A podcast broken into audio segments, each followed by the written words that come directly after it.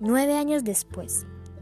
Después de haber pasado nueve años de mi plan de venganza y vivir en las calles pidiendo comida y comiendo basura, conocí una mujer llamada Madison, que había conocido en las calles. Le conté todo mi plan y se ofreció en ayudarme.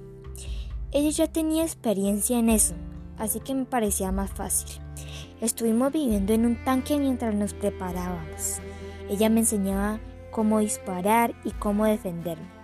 Me enseñaba todo tipo de técnicas y decidí que en un mes iba a empezar mi plan.